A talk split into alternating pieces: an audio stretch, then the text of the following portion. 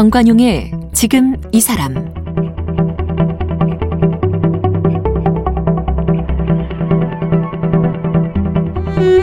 여러분 안녕하십니까 정관용입니다.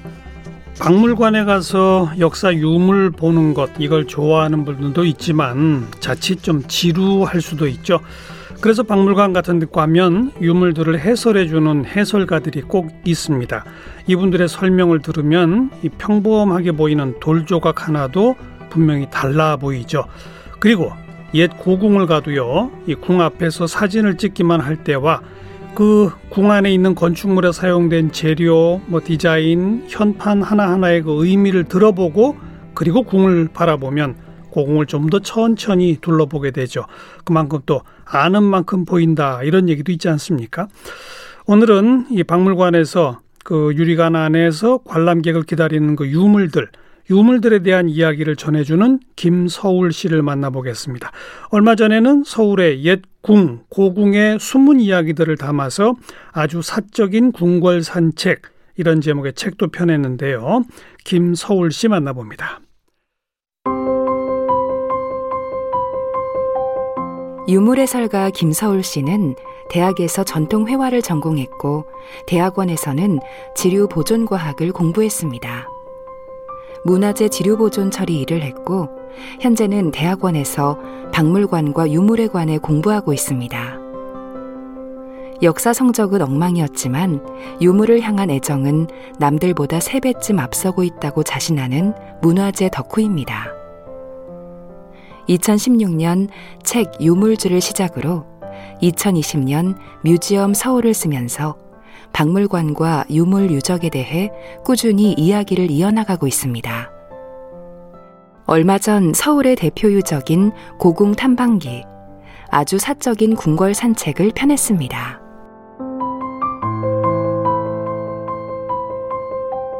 김서울 씨 어서 오십시오. 네, 안녕하세요. 김서울이 본명이에요? 아, 아니요, 필명이고요. 네, 본명은 아예 다른 성씨와 이름으로 어. 네, 되어 있는데 김서울은 그냥 제가 익명성이 필요해서 서울에서 김서방 찾기라는 옛 말이 예. 한국에서 제일 익명을 그렇죠. 대표할 수 있는 네, 문장이라고 생각해서 거기서 김과 서울을 따와서 김서울이라고 지었습니다. 네.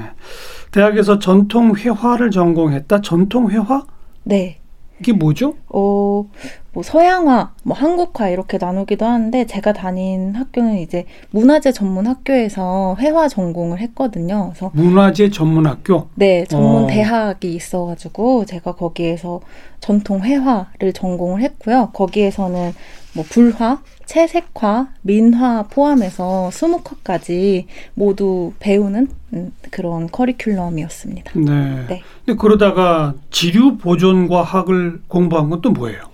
어, 제가 아무래도 그림을 그 기, 여러 기법을 배우다 보니까 여러 재료를 접하게 됐고 음. 재료를 사용하다 보니까 이제 개인차가 많이 생기는 거예요. 누구는 먹을 얼만큼 갈아야 한다. 뭐 안료를 어느 정도를 덜어야 한다. 악교는 뭐 몇 퍼센트 정도로 사용해야 한다. 이런 얘기가 각자 다른 부분이 있어서 그런 부분이 왜일까? 뭐 그리고 예전 그림을 모사하다 보면 그런 다른 사용법 있거든요. 누군가는 이렇게 붓을 잘 닦지 않는 이제 화가여서 그 어. 붓에 남아있던 은분 있죠. 은가루가. 은가루? 네. 그 어. 은가루가 먹 에 이제 녹아 있어가지고 그 먹선을 그었는데 그 이제 성분 검사를 해보니까 은가루가 같이 나오기도 하고 어. 그런 부분에서 어, 짐작으로 어, 이 작가는 좀 붓 씻는 거를 귀찮아했던 작가가 아닐까 이제 그런 식으로 개인의 사용이 다른데 우리는 그걸 통틀어서 그냥 전통 회화, 한국화 기법으로 예. 배우고 있잖아요. 네, 그런 기법의 약간 방법을 좀 정리할 수 있을까? 그리고 어, 이게 어떻게 변화될까? 이런 거를 좀 궁금해했고 그거에 음. 납득을 개인적으로 얻고 싶어서 이런 지류 보존학이라는 거를 공부하게 되었습니다. 지류가 종이를 말하는 거죠? 네, 근데 보통 지류 보존인데요. 지류랑 섬유를 묶어서 이제 회화에 많이 쓰이는 게 비단이라던가 음. 면이라던가 종이 이런 게 같이 쓰이기 때문에 보통은 지류와 섬유 보존 보존을 같이 하는 걸로 배웠습니다. 그 보존학이라는 건 뭐예요, 그러면? 보존이랑 수리가 조금 다른데요. 예, 예. 수리는 뭐 다들 아시다시피 리페어 이제 고치는 거고요. 보존은 원래 형태를 미래에 넘겨줄 수 있는 수명을 늘려주는 작업을 아. 하는 거라서 보존이랑 그 수리가 다르게 됩니다. 고미술 복원 작업하는 분들 있잖아요. 네. 그건 수리 쪽입니까? 어, 약간 수리에 가까운 거고 뭐 목적이라고 하면 미래로 수명을 좀 늘려주기 위한 방법이긴 한데 예. 방법에 예. 있어서 좀 원 형태를 추정을 해서 많이 고쳐가지고 이제 만드시잖아요. 예. 근데 예. 박물관에서 하는 보존은 어, 최대한 원형을 유지하고 음. 추정할 수 없는 부분은 수리하지 않고 그대로 놔두고 그냥 수명을 늘리는 방식으로 네, 네. 네 하는 게 보존입니다. 그 전통 회화의 어, 뭐라 그럴까요? 캔버스라고 할까? 네, 네, 그게 네. 되는 종이나 섬유, 네. 비단이나 이런 것들을 네. 어떻게 하면 원형 그대로 오래 갈도록 할 수 있을까? 네. 이건 화학 아닙니까? 어, 화학이기도 하고 물리학이기도 하고 그죠? 어떤 부분에선 방사선을 그죠? 공부하기도 해야 되는 부분입니다. 그럼 그 그림 전공하신 분이 갑자기 이과생이 또 되셨네? 네. 근데 개인적으로 과학에 원래 관심이 많은 기도 했고 어, 보존 과학을 어느 정도 접하다 보니까 개인적으로는 이제 그림을 그리는 모든 회화생들, 미대생들에게 이런 기본 과학 예, 지식이 예. 좀 필요하다고 생각을 했거든요. 뭐 그렇겠네요. 뭐, 네, 음. 공부를 하게 됐고 그렇게 막 어려운 부분까지 건드리는 거 아니고 되게 기초적인 예. 과학 지식을 토대로 보고서를 작성하거나 아니면 뭐 기록을 다시 만들거나 이런 작업을 해서 큰 어려움을 느끼지는 못했습니다. 네. 네. 그러다 보니까 아무래도 박물관에 자주 드나들게 됐을 것이고. 네. 그죠? 네. 박물관을 자주 가다 보니 유물들이 마음에 들었어요. 새롭게 보였어요. 그냥 유물을 대면하는 게 좀 어색한 일이었거든요. 그래서 예. 금동 대학로를 실제로 봤는데 생각보다 너무 큰 유물이라던가 그 방가사유상도 생각보다 그렇게 작지 않잖아요. 음. 그런 걸 봤을 때 좀 어색함이 있었어요. 근데 그런 어색함이 있는 것 자체가 저도 좀 신기했고 그런 신기함을 이제 따라 따라서 호기심을 풀려고 하다 보니까 어, 저도 익숙하지 않았던 대상인데 유물이 점점 익숙하고 더 좋아지게 되었습니다. 그러니까 하나하나 공부하게 된 거죠 유물에 대해서. 네, 좋다 보니까 네 알게 되더라고요. 그렇게 공부해서 네. 아는 게 많아질수록 네. 유물이 또 새롭게 보이더라. 네. 어 그러다 보니 이제는 고궁까지 간 거예요? 네, 고궁을 이렇게 막 관심이 있던 주제는 아니고요. 사실 제가 책에 서문에 썼지만 조선의 궁궐이라는 걸 그렇게 좋아하는 대상이 아니었어요. 제가 이렇게 얘기하면 되, 게 놀라시는 분들도 많으시더라고요. 예. 어떻게 문화재를 좋아한다는 사람이 조선의 궁궐을 싫어한다라는 음. 이야기를 할 수 있냐라고 왜 별로 안 좋아했어요? 음, 전 일단 왕조가 있는 사회가 아, 싫었고. 아, 아. 네, 그리고 일반 그냥, 백성 서민들이 더 중요하지. 네. 그러다가 그러다가 네. 그러다가 관점이 바뀌었어요. 아니요, 일단 책을 부탁을 받게 돼가지고요. 음, 음 좀 잘 됐다 싶었던 게 이게 남의 부탁으로라도 이 궁궐과의 거리감이랄까? 그러니까 저도 어느 정도는 역사를 공부하고 관심이 있는 사람이고 유물을 되게 좋아하는 사람인데 조선시대 그리고 그 조선시대의 왕실을 이렇게 좀 제가 무시하고 내버려 두는 거는 네. 공백이 생기는 일이고 그 공백을 메우지 못하면 저한테도 큰 한계가 될 거라고 생각해서 음. 꼭 해결하고 싶었던 문제인데 그걸 이제 강제적으로라도 좀 이렇게 부탁을 받아서 예. 해결할 수 있는 기회가 생겨서 그러면 제가 원래 좋아하는 주제는 아닌데 좋아하지 않는다는 거를 일단 글에 쓸 수도 있고 이게 어, 제가 좋아할 수 있을지 아니면 음. 그대로 그냥 계속 싫어하는 대상이 될지 모르겠다 하지만 한번 같이 써보고 싶다 그 얘기를 풀어보고 싶다라고 해서 이제 많이 답사를 하게 되다 보니까 어, 많이 좋아하게 됐습니다. 또 어쩌면 그런 관점과 그런 출발에서 쓰여진 책이기 때문에 네.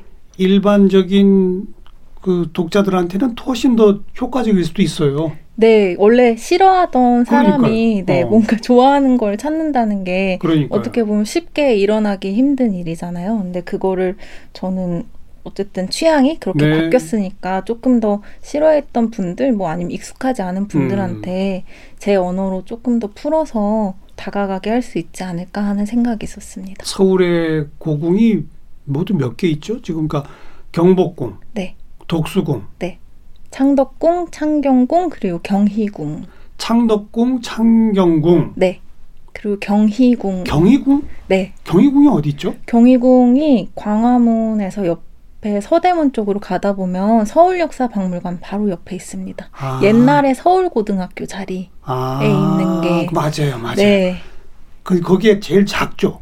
네, 예전에는 그 동궁이라고 불리는 창덕궁, 창경궁만큼 큰 권역이었는데 음, 그 경희궁에 있는 부재를 경복궁 중건을 할 때 대원군이 할 때 그 많이 부재를 뜯어다가 아. 사용하다 보니까 거의 정각이 남지 않았어요. 지금 남아 있는 게 거의 없죠. 경희궁. 네, 네, 네. 네. 그래서 지금 제 기억에도 좀 가물가물했던 것 같아요. 네, 관람객도 제일 적은 편이에요. 그리고 창덕궁은 흔히 비원이라고 불려지는 거긴가요? 네, 지금은 후원이라고 불리는 이제 비원이 있는 곳이 창덕궁과 창경궁. 옛날에는 이제 동궐로 불리던 음, 권역이 창덕궁, 창경궁입니다. 네. 네. 개인적으로는 그 여러 궁 중에 어디가 제일 좋으세요?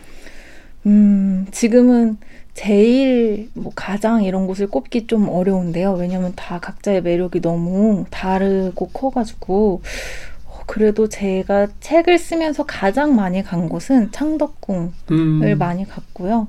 뭐 아무래도 그 1980년대까지 그 생활하시던 분들이 있으시잖아요. 거기에. 예, 예. 네네 예. 그 여사님이라던가 예, 예. 돌아오신 왕실 세손분들이 좀 지내기도 해가지고 그렇죠. 그런 생활감이 좀 묻어나는 어.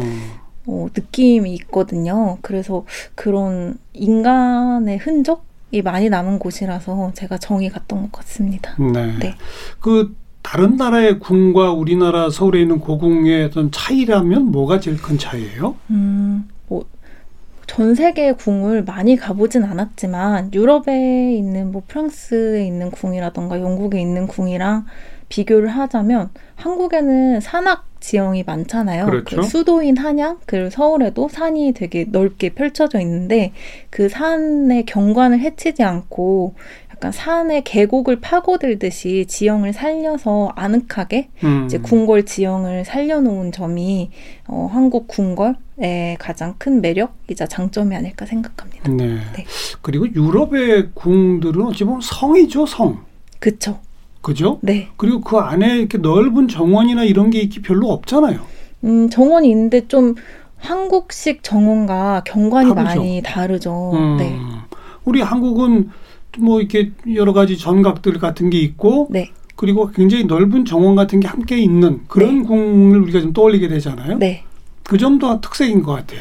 네. 그래서 조선 시대 사람들이 뭐 지금 한국 사람들도 참 산악 회도 많고 산에도 많이 가시잖아요. 근데 예. 조선 시대에도 사람들이 뭐 유- 유럽 같은 경우에는 공원을 만들어서 자연을 본인이 각 이제 가지고 있는 공간으로 땡겨서 들고 음. 오는 반면 한국 사람들은 최대한 그냥 자연 가까이에 살고 자연으로 찾아가고 예. 이런 성향이 컸다고 해요. 그래서 그런 성향이 그 궁궐에도 많이 반영이 되어 있는 게 아닌가 합니다. 음, 우리 청취자분들한테 네. 뭐 창경궁, 창덕궁, 경복궁, 덕수궁 정도 네. 이네 가지 궁의 네. 어떤 특색 내지는 그그 그 네 가지 궁의 어떤 매력 음, 조금씩 조금씩 좀 이렇게 소개해 주신다면 일단 유물 해설하듯이 궁 해설을 해 보신다면 어, 제 식으로 예, 해보자면요. 경복궁은 어, 대문이라고 부를 수 음. 있는 광화문부터 끝까지 일직선으로 그래요. 구조가 되어 있어서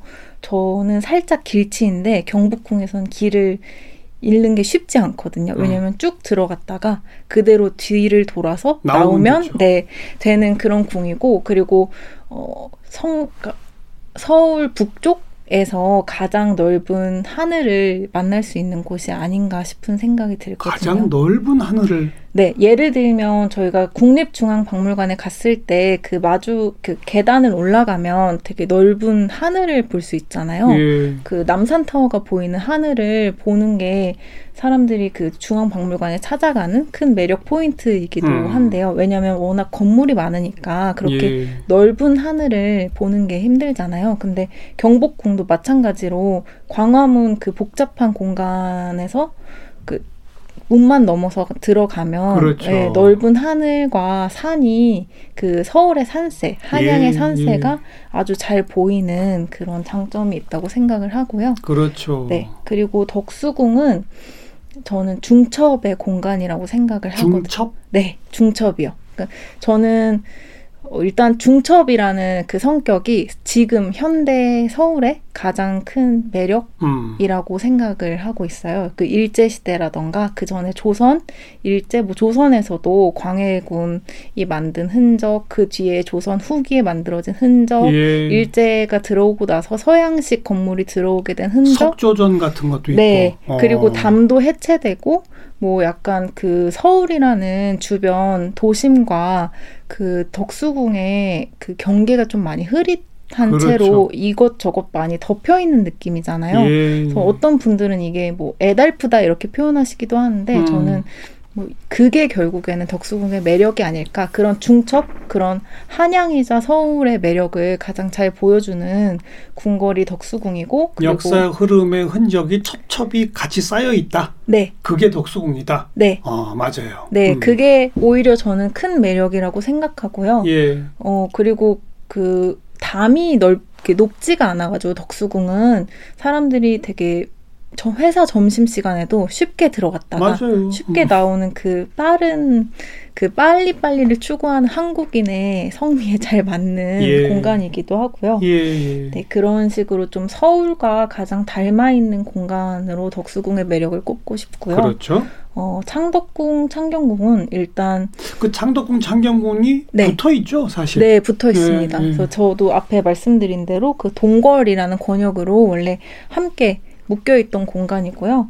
어, 창덕궁, 창경궁은 그 비원도 있고 그 외에도 이런저런 나무들이 되게 오랜 수명을 가진 예, 나무들이 많아서 사계절 언제 가도 볼거리가 참 음. 많은 공간이고 뭐 여름 같은 경우는 최근에 앵두랑 살구가 되게 맛있게 열려서 어. 네 경관이랑 잘 어우리, 어우러지더라고요. 그리고 어, 거의 까맣게 될 정도로 녹음이 우거진 사이에 그렇죠. 궁궐이 약간 포근하게 안겨 있는 그런 예. 풍광도 매력이 있고 겨울에는 또 겨울대로 눈이 쌓인 풍경도 좋고 가을에는 당연히 또 많이들 이제 그 가을 풍경 보러 많이 음. 가시고요.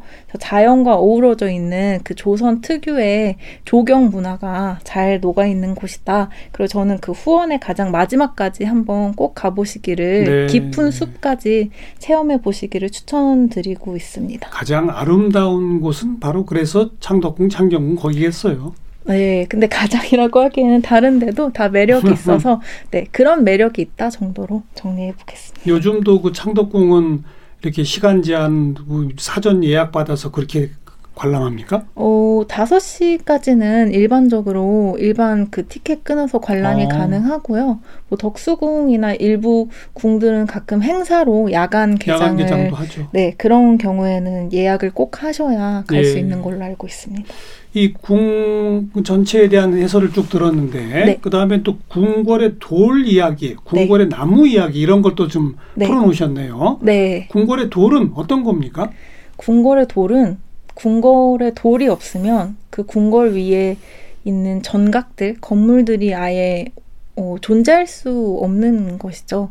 그, 그 아래 기단이라든지 음, 그 아래를 받치고 있는 그 든든한 돌의 존재가 없다면 그 위에 이렇게 높게 쌓여진 건물도 예. 있을 수 없고 그리고 전각의 초석이다 그거죠. 네 그냥 어. 그 집안 그 자체 기반이 돌이다. 네 음, 그 든든함 그 오랫동안 그 궁궐의 터를 지킬 수 있게 한 가장 큰 존재가 아닐까 그 든든하고 약간 무게도 있고 그리고 예. 더위에도 강하고 습기에도 어느 정도 강한 화강암이라는 든든한 석재가 있기 때문에 지금의 음. 조선 궁궐이 뭐 화마라던가 그런 재난에도 그나마 자리를 지키고 오랫동안 있었을 있었지 않았을까라는 생각을 했습니다. 네. 네. 그리고 월대라고 있잖아요. 네, 궁궐에. 네. 그게 뭐예요? 월대는 이제 단을 올려서 어, 조선의 그 왕궁 궁궐을 보면 이제 일반 지 표면보다 조금 더 올라와 있는 높이로 되어 있는 건물들이 있는데요. 예. 건물의 높이를 올려서 습기도 막아주고 그리고 어느 정도 사생활 보호를 할 수 있게 음. 또 일반 시선 이제 걸어 다니는 사람들의 시선에서도 피할 수 있고 그리고 밤에는 이제 뭐 개인 시간이라던가 개인 공간이 왕실 사람들한테는 많지 않았으니까 그 월대 위에서 뭐 간단하게 달을 보면서 상념에 잠기기도 하고 어. 그랬다는 얘기가 있더라고요. 그 달월자 쓰는 거예요? 네. 그러니까 그 달 구경 하는 곳이다 이런 뜻인가요? 네, 그렇게 안내를 많이 하시더라고요. 저도 그래서 그 정보를 보고 다시 이렇게 여러 문서를 찾아봤는데 뭐 그런 식으로 달 월자를 써가지고 달을 구경하는 곳이다. 그래서 월대라고 쓴다라고 안내를 해주셨습니다. 음. 그 건물의 기반이 되는 돌들은 근데 네. 사 우리 눈에 바로 들어오나요? 네, 바로 근데 들어오고요. 우리가 안 봐서 그런 거죠? 네, 항상 바닥은 안 보니까. 그, 네, 네, 그 한국 전통 건축물에 방문하시면 다들 그 단청의 화려함 때문에 이렇게 그렇죠. 목이 꺾일 만큼 항상 위로 시선을 보죠. 하고 가시잖아요. 근데 음. 저는 뭐 약간 삐딱한 면이 항상 있어가지고 그왜 목이 아프게 위를 볼까? 아래도 너무 귀여운 게 많은데 아래를 한번 봤으면 좋겠다. 시선을 좀 내려보자. 그리고 시선이 내려오니까 자연스레 마음도 좀 편안하게 예. 궁궐을 산책하게 되는 면이 있더라고요. 궁궐에 가시면 뭐 처마 지붕 그것만 보지 마시고 네, 바닥에 돌도 좀 보세요. 네. 예. 그 다음에 궁궐의 나무는 어떤 나무가 제일 많아요? 뭐 보통 많다고 하는 건 일단 꽃나무로는 진달래 나무가 많은 걸로 되어 있고요. 진달래가 제일 많아요? 네 네 네. 진달래가 음. 원래 조선 때부터 가장 많았다고 하고 있고요. 그 특별한 이유가 있나요? 진달래가 많은? 어, 진달래를 되게 조선 초기부터 많이 심었다고 하는데 다른 꽃나무들보다 쓰임이 좀 많아서 그랬던 쓰임? 네. 먹는 용도로 아, 네. 화전 부쳐 먹고 뭐 네, 이런. 네, 네. 두견주도 담그고요. 두견주도 담고? 네, 그래서 어. 봄놀이 할 때 그 궁에 있는 궁인들과 다 같이 그 화전도 부쳐 먹고 그러니까요. 두견주도 나눠 먹고 했다는 이야기가 있더라고요. 네. 음, 단순히 음. 꽃 구경뿐 아니라 쓸모가 많아서 진달래를 많이 심었더라. 네, 예. 그 꽃나무는 진달래가 제일 많고. 네. 그다음에? 그리고 뭐 창덕궁은 대표적으로 회화나무 군이 들어가자마자 입구에 쭉 펼쳐져 있는데요. 이 회화나무가 장승 정승들을 의미한다고 하고요. 그래서 여덟 개인가 일곱 개의 나무가 양쪽으로 쭉 늘어져 있거든요. 예, 예. 그래서 그럼 회화나무 군을 먼저 살펴볼 수 있고 그 외에도 뽕나무라던가 음. 아, 이제 실제 쓰임이 있는 나무들이죠. 유교 그런 사상에 기반해서 단순히 유희거리라던가 장식이 아니라 실제 삶에 쓰임이 있는. 뽕나무면 이제 누에 쳐가지고. 네네네. 어. 그리고 오디도 먹고요. 그래서 예. 실제로 500년 정도 수령이 된 뽕나무도 있어서 그 뽕나무에서 가끔 그 오디가 예, 떨어지면 그걸 맛볼 수 있는 행사도 가끔 하신다고 해요. 어. 근데 그거를 먹으면서는 이제 어, 어떤 왕이 이 나무에서 똑같은 나무에서 떨어진 오디를 음. 맛봤을까 이런 생각을 할 수 있는 재미도 있고요. 네, 네. 네. 그 궁궐의 돌, 궁궐의 나무, 네, 그 다음에 이제 궁궐의 물건. 네. 물건 중에는 뭘 특히 주목했어요?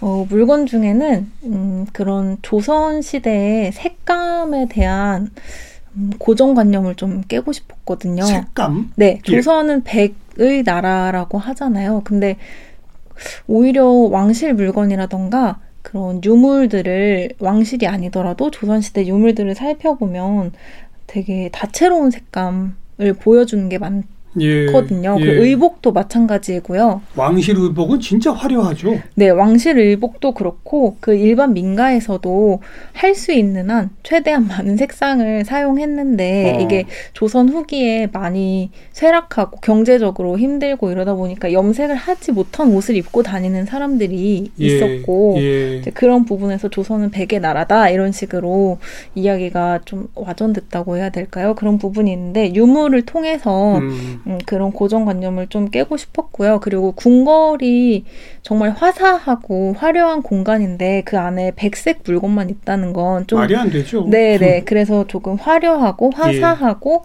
그 시대의 사람들의 그런 미감이라던가 인테리어 감각을 좀 엿볼 수 있는 음. 물건들을 한번 보여드리고 싶어서 그런 물건들 위주로 제가 색을 중심으로 네, 유물을 소개했습니다. 그럼 그거는 의복뿐이 아니라 네. 어떤 것들이 있어요? 어, 화사한 색감을 자랑하는 물건. 도자기. 도자기. 네, 화병도 그렇고요. 그게 백자만 있는 것도 아니더라. 네. 어. 그뭐 중국 수입품이 한국 유물이냐라고 할 수 있는데 그거를 어, 수입해 와서 그걸 고르고 예. 방에 예. 놓고 사용했던 건 결국에 조선인의 취향이고 그 조선 사람의 눈으로 본 그 물건의 쓰임이니까 저는 그것도 한국 유물에 들어간다고 생각을 하고 예. 왕실 유물에 들어간다고 생각을 했고요. 예. 그래서 그런 중국제 유물일지라도 조선 사람이 그때 그 당시에 공주들이 사용했던 물건을 이제 소개하는 일을 책에서 한번 해봤습니다. 아, 알겠습니다. 네. 이렇게 쭉 설명을 듣고 나니까 서울에 있는 고궁 갈 때마다 좀 새로운 눈으로 바라볼 수 있게 된 것 같고요. 네. 뭐 내친 김에 마지막으로 박물관 재미있게 구경하는 법 한 가지만 좀 알려주실래요? 박물관이요. 박물관에 갈 때는 음, 모든 공간을 하루에 다 돌아보시려고 하시잖아요, 보통. 그러면 다리 아파서 정말. 네. 그래서 저는 어, 하루에 유물 하나, 하루에 유물 한 관, 어. 그러니까 박물관 한 관 이런 식으로 아니면 한 전시 이렇게 좀 떼서 관람을 하시길 추천드려요. 예를 왜냐하면, 들어서 국립중앙박물관에 가면 네. 하루에 조선시대 관만 본다. 네, 조선에서 뭐 백자관 그것만 본다. 네, 어. 그런 식으로 보면 어, 그날은 백자만 보면 되니까 음. 아무래도 마음이 좀 편한 부분도 있고 일단 어, 유물로 지정된 그 박물관 수장고에 들어있는 물건들은 그냥 이제 유물이라고 부르지만 물건이잖아요. 그 물건들은 제가 살 수 있는 시간보다 더 오랫동안 지구에 남아있을 가능성이 크거든요. 그렇죠. 그러니까 다들 좀 조바심을 좀 어, 내려놓으시고 여유 있게 네, 관람하셨으면 좋겠고요. 그리고 관람 그 유물 카드를 안 보셨으면 좋겠고 그냥 유물 그거에 아. 대한 인상을 설명할 수 있느냐가 관람의 중요한 포인트라고 생각을 예, 하거든요. 그래서 예. 어떤 백자를 봤으면 제가 돌아가서 남한테 어, 오늘은 어떤 백자를 봤는데 그 음. 백자가 어떤 식으로 좋고 뭐 어떤 식으로 별로였다 이렇게 개인의 인상을 개인의 언어로 얘기할 수 있는 감상을 알겠습니다. 하셨으면 좋겠습니다. 하루에 다 보려고 하지 마라. 네. 그 이름부터 설명이 써 있는 거 우선 그거부터 읽어보는 게 대부분 사람인데 네네. 네. 그러지 마라. 네. 유물 애호가 이제는 또 궁 애호가가 또 되신 김서울 씨 함께 오늘 만났습니다. 오늘 고맙습니다. 감사합니다.